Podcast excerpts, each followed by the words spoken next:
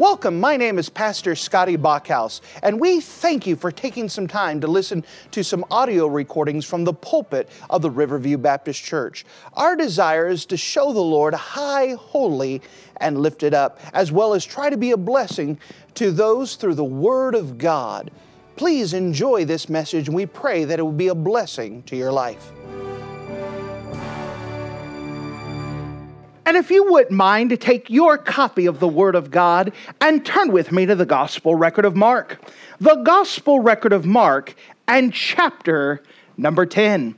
The Gospel record of Mark and chapter number 10. We're continuing to walk side by side with the Lord Jesus Christ through the gospel record of Mark. And I want to remind you that the gospel record of Mark is, shows Jesus Christ as the perfect servant. He is pictured as the ox.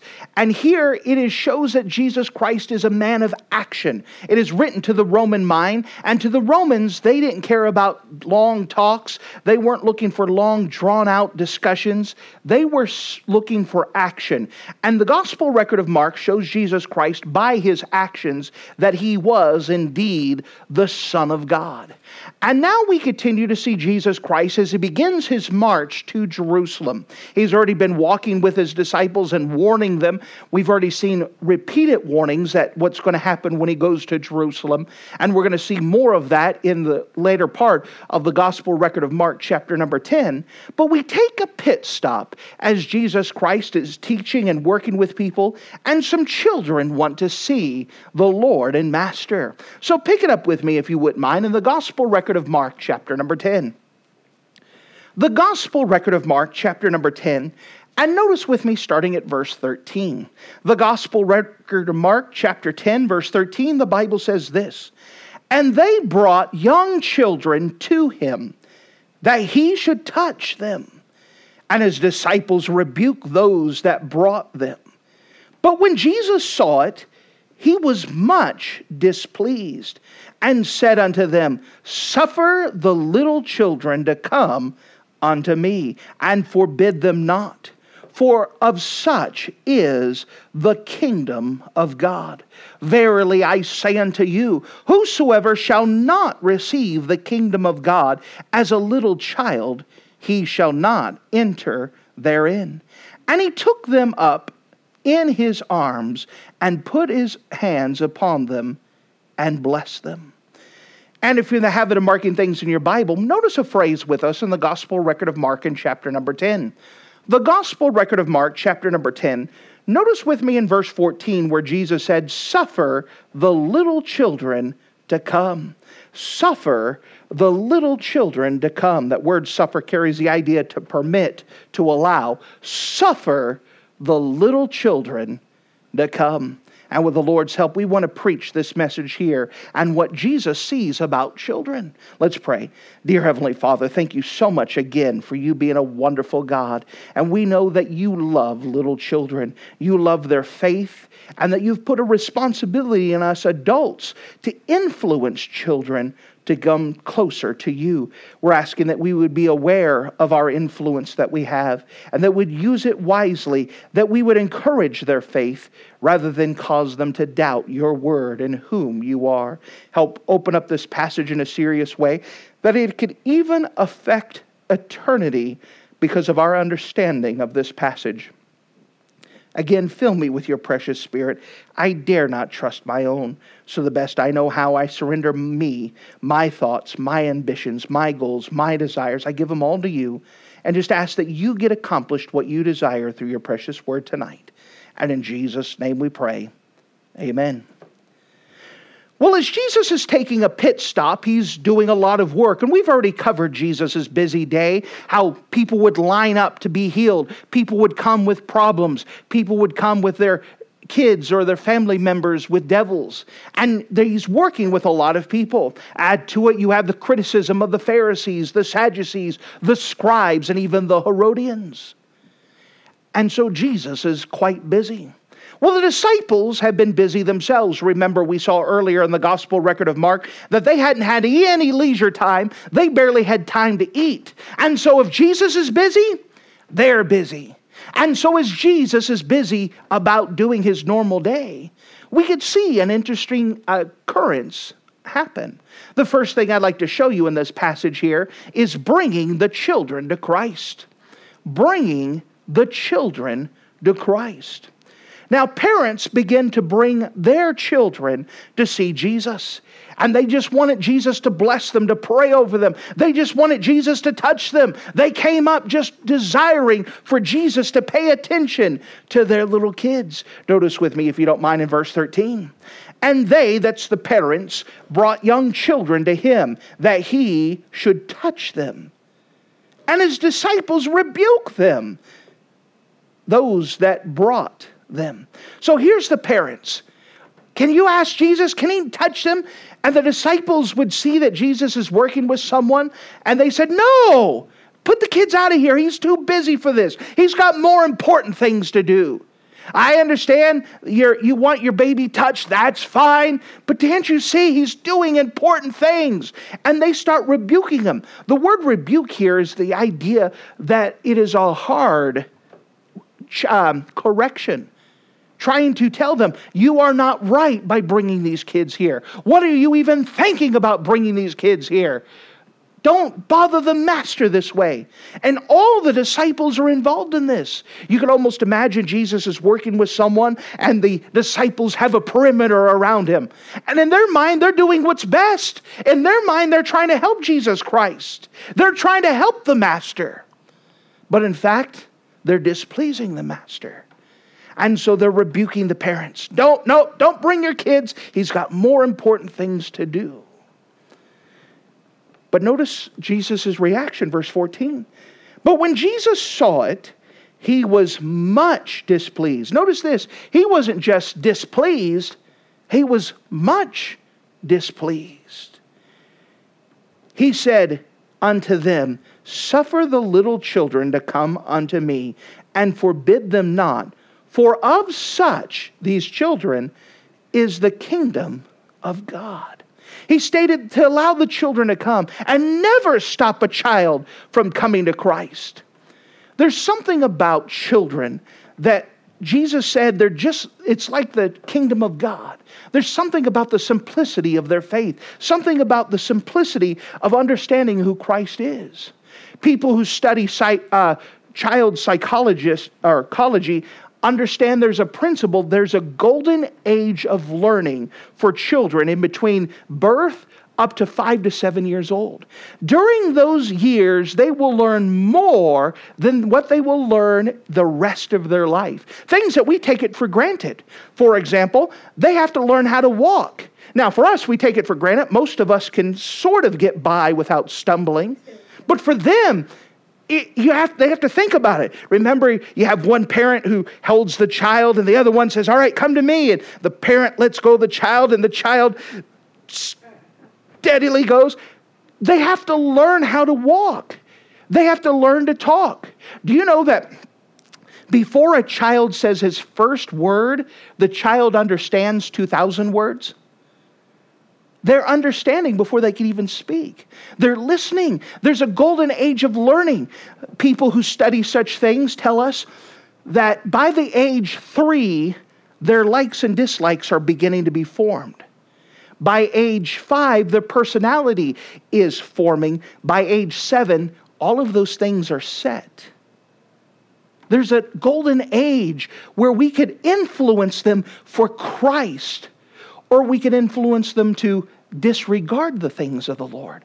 During those times, the golden ages of learning. The Catholic Church understood this.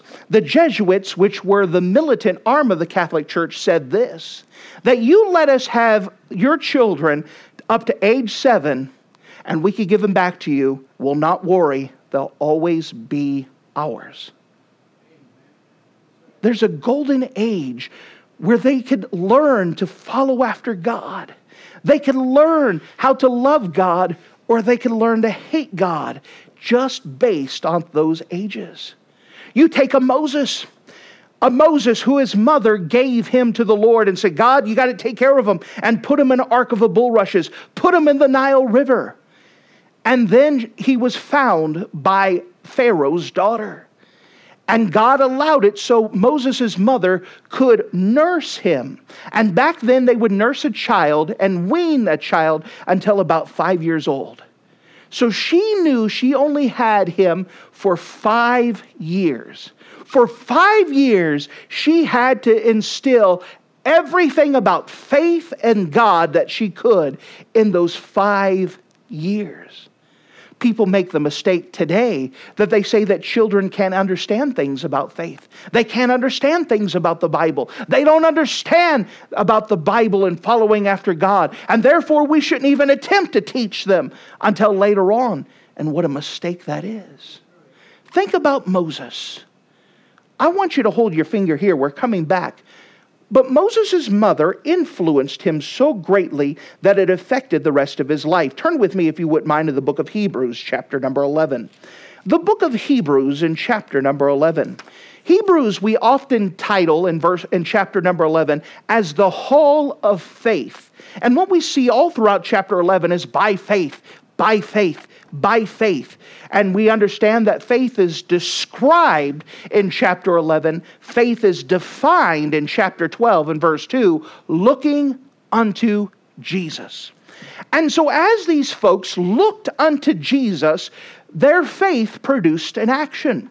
And as Jochebed, that is Moses' mother, influenced Moses she only had him for five years, yet those five years of influence and teaching him about the Lord, teaching him about God, teaching him to follow the Lord, changed the rest of his life.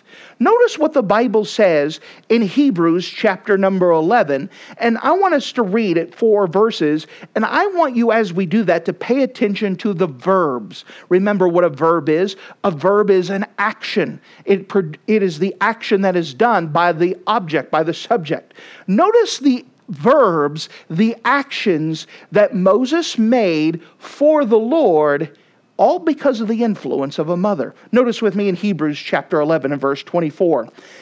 By faith, Moses, when he was come to years, refused to be called the son of Pharaoh's daughter, choosing rather to suffer affliction with the people of God than to enjoy the pleasures of sin for a season, esteeming the reproach of Christ greater riches than the treasures in Egypt. For he had respect unto the recompense of the reward. By faith he forsook Egypt, not fearing the wrath of the king, for he endured as seeing him who is invisible. Because of the influence of his mother, it allowed God to work in his life later on. And because of that influence, because of her instilling in just those five years, it helped him to have the faith to follow God and it helped him to make choices. Notice again in verse number 24 by faith, Moses, when he was come to years, this isn't talking about 80 years old, it's talking about that he had a choice when he could be called the prince of of Egypt, when he could be called even the heir of Pharaoh, he refused to be called the son of Pharaoh's daughter. He said, I'd rather choose to be a Hebrew than to be choose to be an Egyptian. I'd rather suffer the affliction. Notice this in verse number 25. He choose, choosing rather to suffer affliction with the people of God than to enjoy the pleasures of sin for a season. This is because of the influence of his mother, only for five years. He made a choice, a, a purposeful, intentional choice to be identified with the slaves of, of Egypt, the Hebrews, rather than to be identified with the palace. He did that as a young man. Where did that come from? The influence of his mother. Verse number 26 esteeming the reproach of Christ greater riches than treasures in Egypt. Here's another math term. We have the greater symbol, right?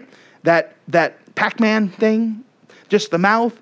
And he said the the reproach of Christ is greater. That symbol with the open arrow is greater than the riches and treasures in Egypt. I'd rather suffer with Christ that is greater than having all of the riches. Where did he learn that? From his mother. Five years of his life. Verse 27 By faith he forsook Egypt, not fearing the wrath of the king, for he endured, notice this, as seeing him who is invisible. For five years, Moses' mother taught Moses about the one that is invisible, about God. And he made decisions in his life to identify with God and Christ rather than to have an easy life, rather than to have the pleasures of sin for a season, rather even sparking and risking the wrath of Pharaoh by identifying himself as a Hebrew. Where did that come from? His mother influencing his life five years. We could talk about Samuel, once again, a mother who had him for five years and gave him to God. He was now under the authority of Eli, and he still followed after God because the influence of a mother. Again, we could see those decisions that was made. Moses refused, Moses choosing, Moses esteeming, Moses forsook. All because of the influence on a child. This idea to bring a child to Christ at an early age, to influence them, to teach them. This is what Jesus is saying. Let the children come. Suffer the children to come. Bring them unto me. Which brings me to a second thing as we turn back to the gospel record of Mark, chapter number 10. Not only do we see this idea of allowing the children to come, to bring the children to Christ, we also see this the faith of a child towards Christ. The faith of a child towards Christ. So Jesus takes some time to explain why he wants the children to come. Notice with me in verse 15. Verily, I say unto you, whosoever shall not receive the kingdom of God as a little child, he shall not enter therein. And he took them up in his arms and put his hands upon them and blessed them. But Jesus takes some time to explain here. Here he explains that you have to have the faith of a child. What is the faith of a child? It is a simple faith. Do you know that children will believe what an adult tells them? Even the most fantastical things, they will tell them, and there's such a simple faith of a child. It's us adults that make things complicated. We make things complicated. If you tell a child that they're supposed to give to the Lord, they say, okay, I'll do that. But an adult will say, well, I know I should, but the reason why I can't is, and they'll list all the reasons why they can't. You tell a child that they're supposed to sing for the Lord, and they'll get a hymn book and do the best they can. But an adult said, Yeah, I'm supposed to sing for the Lord, but let me tell you the reasons why I can't. You tell a child that they're supposed to read their Bible. Okay, I'm supposed to be the read the Bible. And you get the adults and they'll tell you every reason why they can't. You see, faith is simple. We make things complicated.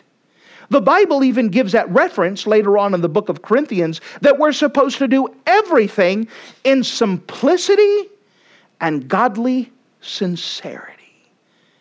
That whenever you come to the place in your life where you say it's complicated, that's not of God.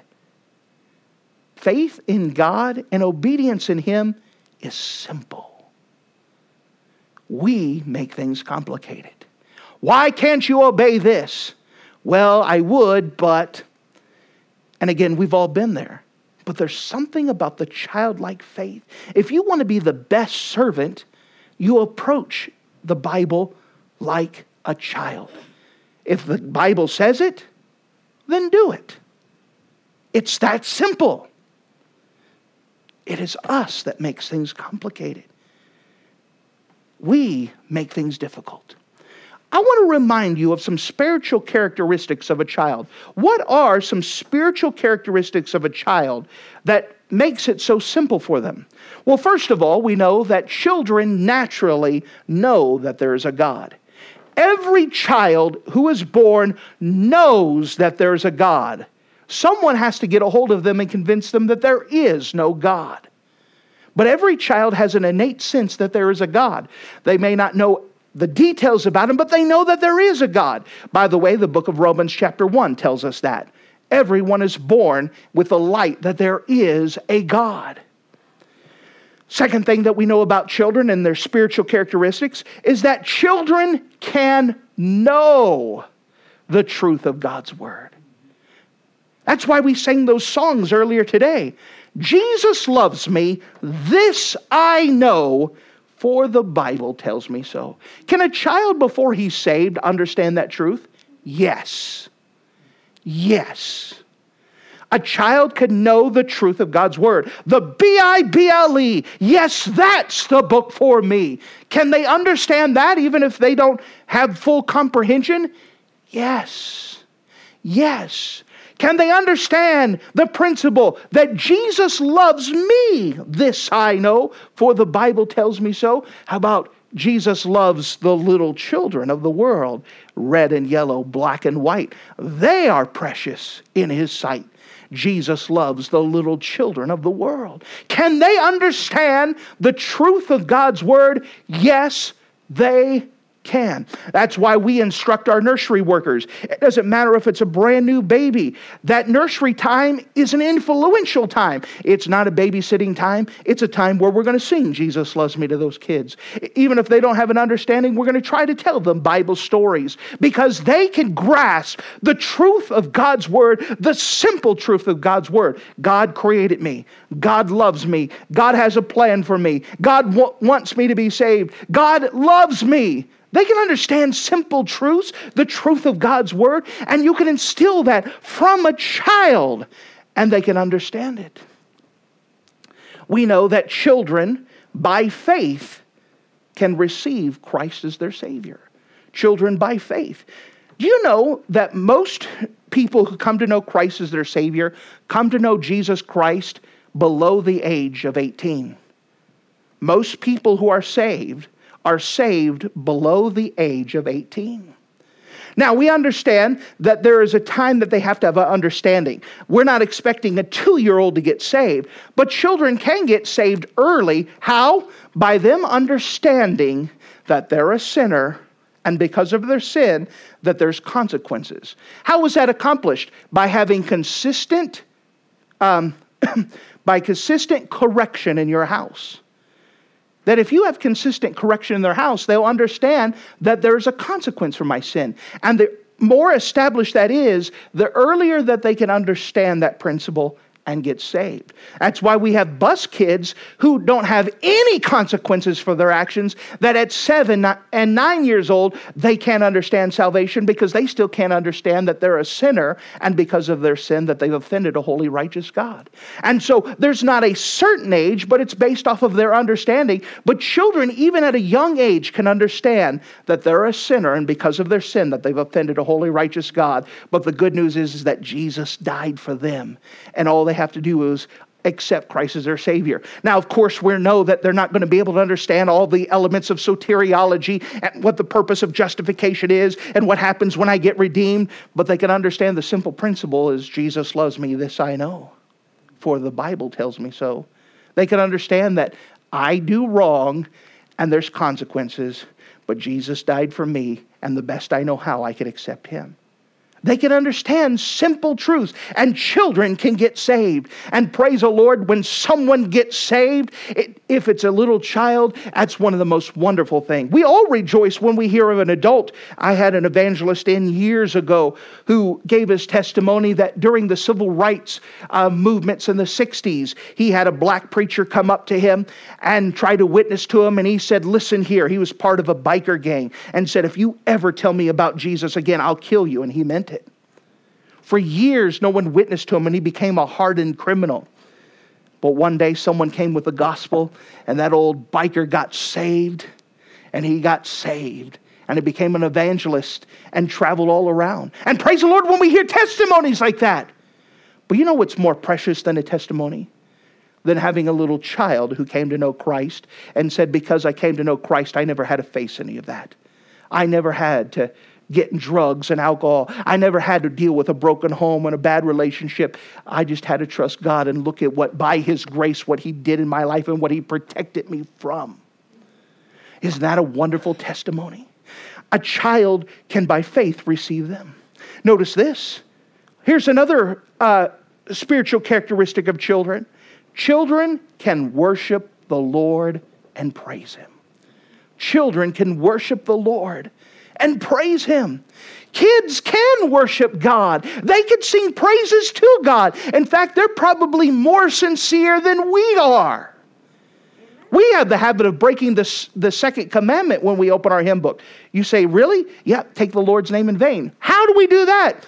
Taking the name's Lord, uh, the Lord's name in vain is any time that we have His name on our lips, but it's not currently burning in our hearts. We all sing songs, but we're not paying attention to the words. But you know, children, they can sincerely sing praises to God Oh, there's something wonderful about a kid making up his own words and just out in the backyard saying, I love you, Lord. I love you, Lord. I love. There's something sincere about that, something pure about that. Oh, in my mind's eye, I could just see God smiling because of that. Just the simple, pure, instead of thinking about what's for lunch and did I turn on the pot roast and while we're singing. We've all been there.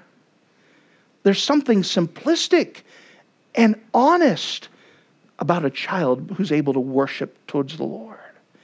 Something else, a spiritual characteristic, a child can pray to God. A child can pray to the Lord.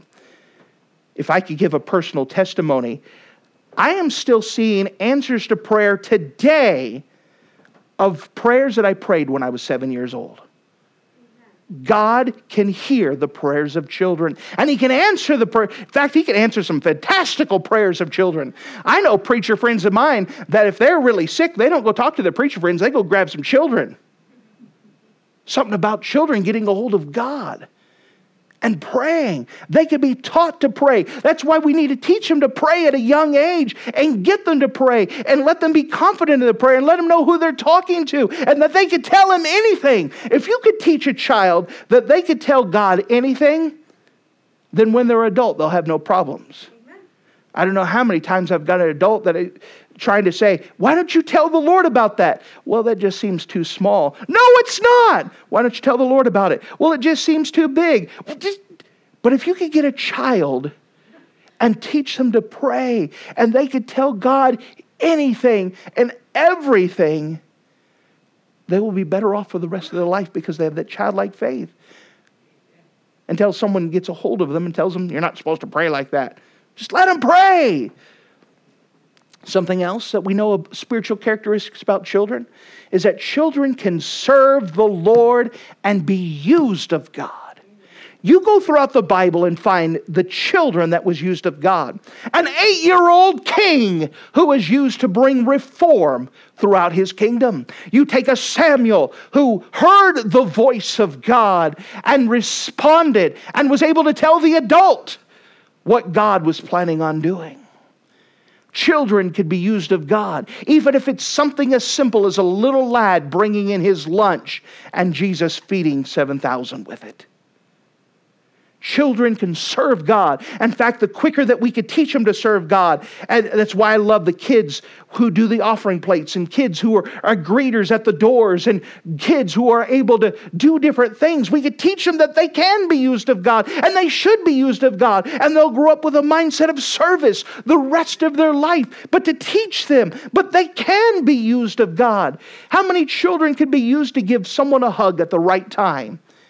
And give them the encouragement that they need. Again, forgive the personal illustration. My wife and I were part of retirement homes for years and years and years. And when Serena was born, we took her to the retirement home and we taught all of our kids to hug all the retirement home people and to love on them. And they sang songs. Even today, during the uh, summer, when we go over to the retirement home, my kids will still sing before them because they can be used to be an encouragement. Let me tell you, those retirement home people would rather hear those kids sing than me preach. So but they could be used to encourage. They could be used in great ways. They could be used of God. There's another characteristic that spiritual characteristic that children have is that children can hear the voice of God. Because they're not complicating things. The Bible says in the Beatitude, blessed are those that are simple, for they shall see God. When we make things so complicated, where's God at? God says, I'm here. Don't you see me? But kids can be led of the Lord. And talk again, go to Samuel. God spoke to Samuel, Samuel, Samuel. Why? Because he knew the child would be able to respond. Kids can listen to God. They can open up the Bible and let God speak to them through His Word. They'll actually listen to the preacher and expect God to teach them something. They can, with simple faith, they can learn and hear God's voice. The faith of a child towards Christ. But there's one more thing that I want to show you, and that was something that we hit the chapter before. Turn with me, if you don't mind, in the Gospel record of Mark, chapter number 9 the gospel record of Mark, chapter number 9. Now, as we have the story in gospel record of Mark, chapter 10, we have Jesus who is busy, but these people trying to bring their children to Christ and the disciples rebuking them. And Jesus said, No, let the children come. And then he explained why. But in the previous chapter, we could see Jesus warned about something very important the idea of offending a child away from Christ, offending a child away from Christ. Notice with me in the gospel record of Mark, chapter 9, and notice with me in verse 42. The gospel record of Mark, chapter 9, and verse 42. And whosoever shall offend one of these little ones that believe in me, it were better for him that a millstone were hanged about his neck and he were cast into the sea. This idea of offend carries the idea of putting a stumbling block, causing them to stumble. It carries the idea that whosoever causes a child not to look to God by faith, they're in trouble for God. In fact, God says, if I get a hold of them, it would be better for them to have a millstone, an anchor put around their neck and they drown in the depth of the sea. If I get a hold of them, it's going to be worse than that when God starts speaking like that, that's pretty serious. By the way, this is why we need to get children involved and teach them to sing before they realize it's not cool to sing, to teach them to go to church before they realize it's not cool to go to church, to teach them how to give and how to soul win before they realize it's not cool to give. Once they get to teenagers, it's starting to get too bad. Getting those children and teach them to do these things that will carry them through those teenage years. But Jesus warns not to offend, not to offend, not to cause their faith in the Lord to stumble. He gives a very strong warning. So, with that, we could just put a period there, but then it's still oblivious, it's still very vague. What does it mean to cause a child to stumble in their faith? How is it that a child can cause to stumble in their faith? I'm going to give you some things, but let me give you um, a principle before we do that when we teach, we have two types of teaching that are always going on. We have active teaching and passive teaching. Active teaching is what I am purposely trying to teach you. Passively teaching is the things that they're picking up without me instructing them. We're always having two types of teaching going on. One is from what I am purposely teaching, the other ones is what they're observing in my life. Remember the phrase, do as I say, not as I do? They will pick up what you do before they pick up what you say. So, how is it that someone could cause a child's faith to stumble? Here, here's a list of things. First of all, causing a child to doubt the Bible by not reading it or obeying it themselves. Causing a child to doubt the Bible by not reading it or obeying themselves. Remember, we have the idea of passive teaching. If you have an adult that tells the child, you need to obey the Bible, but then they won't read it themselves, you know what it's teaching them? The Bible's not important. You have an adult who says, You need to obey the Bible. They take them to church and they hear the preacher say, Obey the Bible. But their parents said, I'm not going to do that. You're causing the child to doubt the Bible. They're teaching them that the Bible is not important. And you're going to cause the child to stumble. And there are many of a parent who's in trouble with God because that's what they taught their child. They didn't say, let's have a class on why the Bible's not true but instead, by their actions, they taught them the Bible is not true. That's why I don't obey it. What's another reason why we cause a child's faith to stumble? We also see causing a child to disregard the importance of church by a parent's unfaithfulness. Causing a child to disregard the importance of church by a parents' unfaithfulness. Now, someone will say, Well, I don't think church that's important. You know, the Bible says that Jesus died for the church. You know that Jesus loves the church? And that's not the ambiguous term. That's a different saying that Jesus loved the world, for God so loved the world. Jesus died for the church as well, the institution, the local assembling together. And we show how what we think of the importance of the church based off of our faithfulness to the church. If you don't think it's important to go to church, your kids are going to learn that it's not important to go to church. And if they don't love the things of God, they're not going to love God. By the way, if you don't love this book, how can you love the author of this book? There's an important principle here. Remember, you're not teaching a course about why you shouldn't go to church. You're teaching them by your actions. That is what they're learning. So, causing a child to doubt the Bible by not reading it or obeying themselves, causing a child to disregard the importance of church by a parent's unfaithfulness.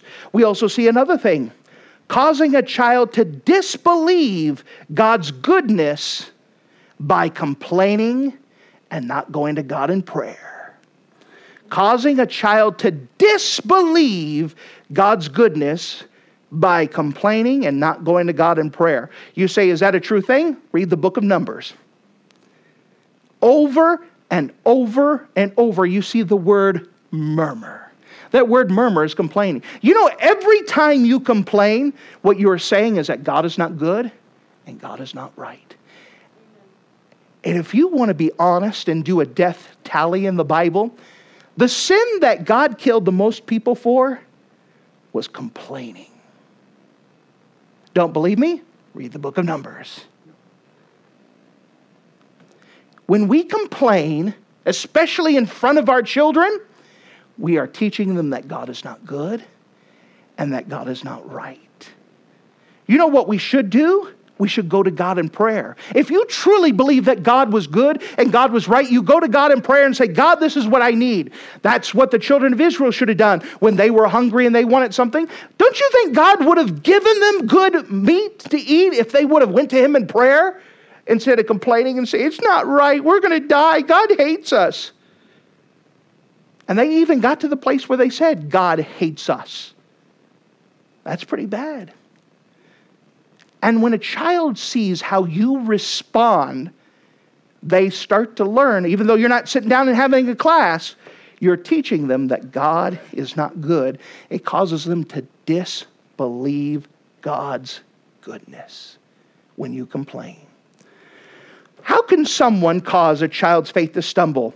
Causing a child to doubt the Bible by not reading it or obeying themselves, causing a child to disregard the importance of church by a parent's unfaithfulness, causing a child to disbelieve God's goodness by complaining and not going to God in prayer, and causing a child to distrust God's character by not being consistent in discipline.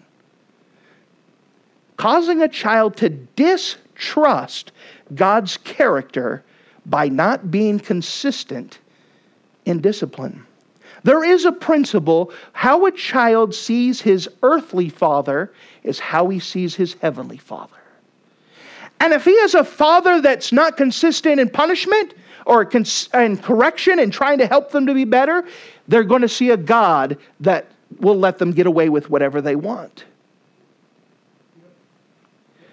You see, how we train our children teaches them how to see God. Sometimes parents will say, Why is my teenager like this? Let me tell you why. It's because you taught them about God's character that was incorrect. And now they have a bad view of God that needs to be corrected. I was dealing with a pastor not too long ago, and he was saying, I'm worried about my folks. What should I do? They need to see God. Everything's based off of their vision of God. Let them see who God is. But they got this problem, they got this problem. Yes, but their major problem is they don't see God for whom He is. That is most of the problem that we have in American Christianity. That is most of the problem why some people don't get saved, is because they see their God based off of how they see their parent. An absent parent, an absent God. A non caring parent, a non caring God. A lording parent, a lording God. You see, how we train our children in discipline. You know, the Bible actually says that if we don't discipline our children, we do not love them? A non loving parent, a non loving God. A parent who doesn't care what a child does, a child sees a God who doesn't care what they do. And that's further from the truth. How do we cause a child's faith to stumble, causing a child to doubt the Bible by not reading it or obeying it themselves, causing a child to disregard the importance of church by a parent's unfaithfulness, causing a child to disbelieve God's goodness by complaining and not going to God in prayer, causing a child to distrust God's character by not being consistent in discipline. And the last thing, I'm sure that you can make some more, but these are some major ones. Causing a child to disobey authority by parents gossiping against the pastor and other authority. You know, there, used, there was a dynamic change. Back when I was a child, now we always get the thing back in the day. Back in my day, when there was an incident at school, my parents believed the teacher over the, me. Why? They backed authority. And that's the proper response. Today, it's the teacher's fault and not the student's fault. And you know what you do when you erode that authority? You erode your authority and you erode God's authority. Amen. If you teach them that you don't have to obey authority, why should they obey God's authority? If you teach them they shouldn't obey other authority, you'll find that they won't obey your authority. You see, this is a dangerous thing. How do you do that? By gossiping. Oh, there's been many a people who have roast preacher on the way home and talking about this. Well, a child hears that. Even something as simple as talking about the president. I don't care who the president is. You should always refer to him as president so and so. And you should never use derogatory terms. I don't care who the president is because he is an authority. And you teach your kids not to listen to the president, you're teaching the children not to listen to you. You teach your, your children not to obey the police, you're teaching them not to obey you. You see, God has set up an authority. And we wonder why we have anarchy in our world today. It's because we've, dis, we've broken this picture of God's authority. Why should I obey God's authority? Why?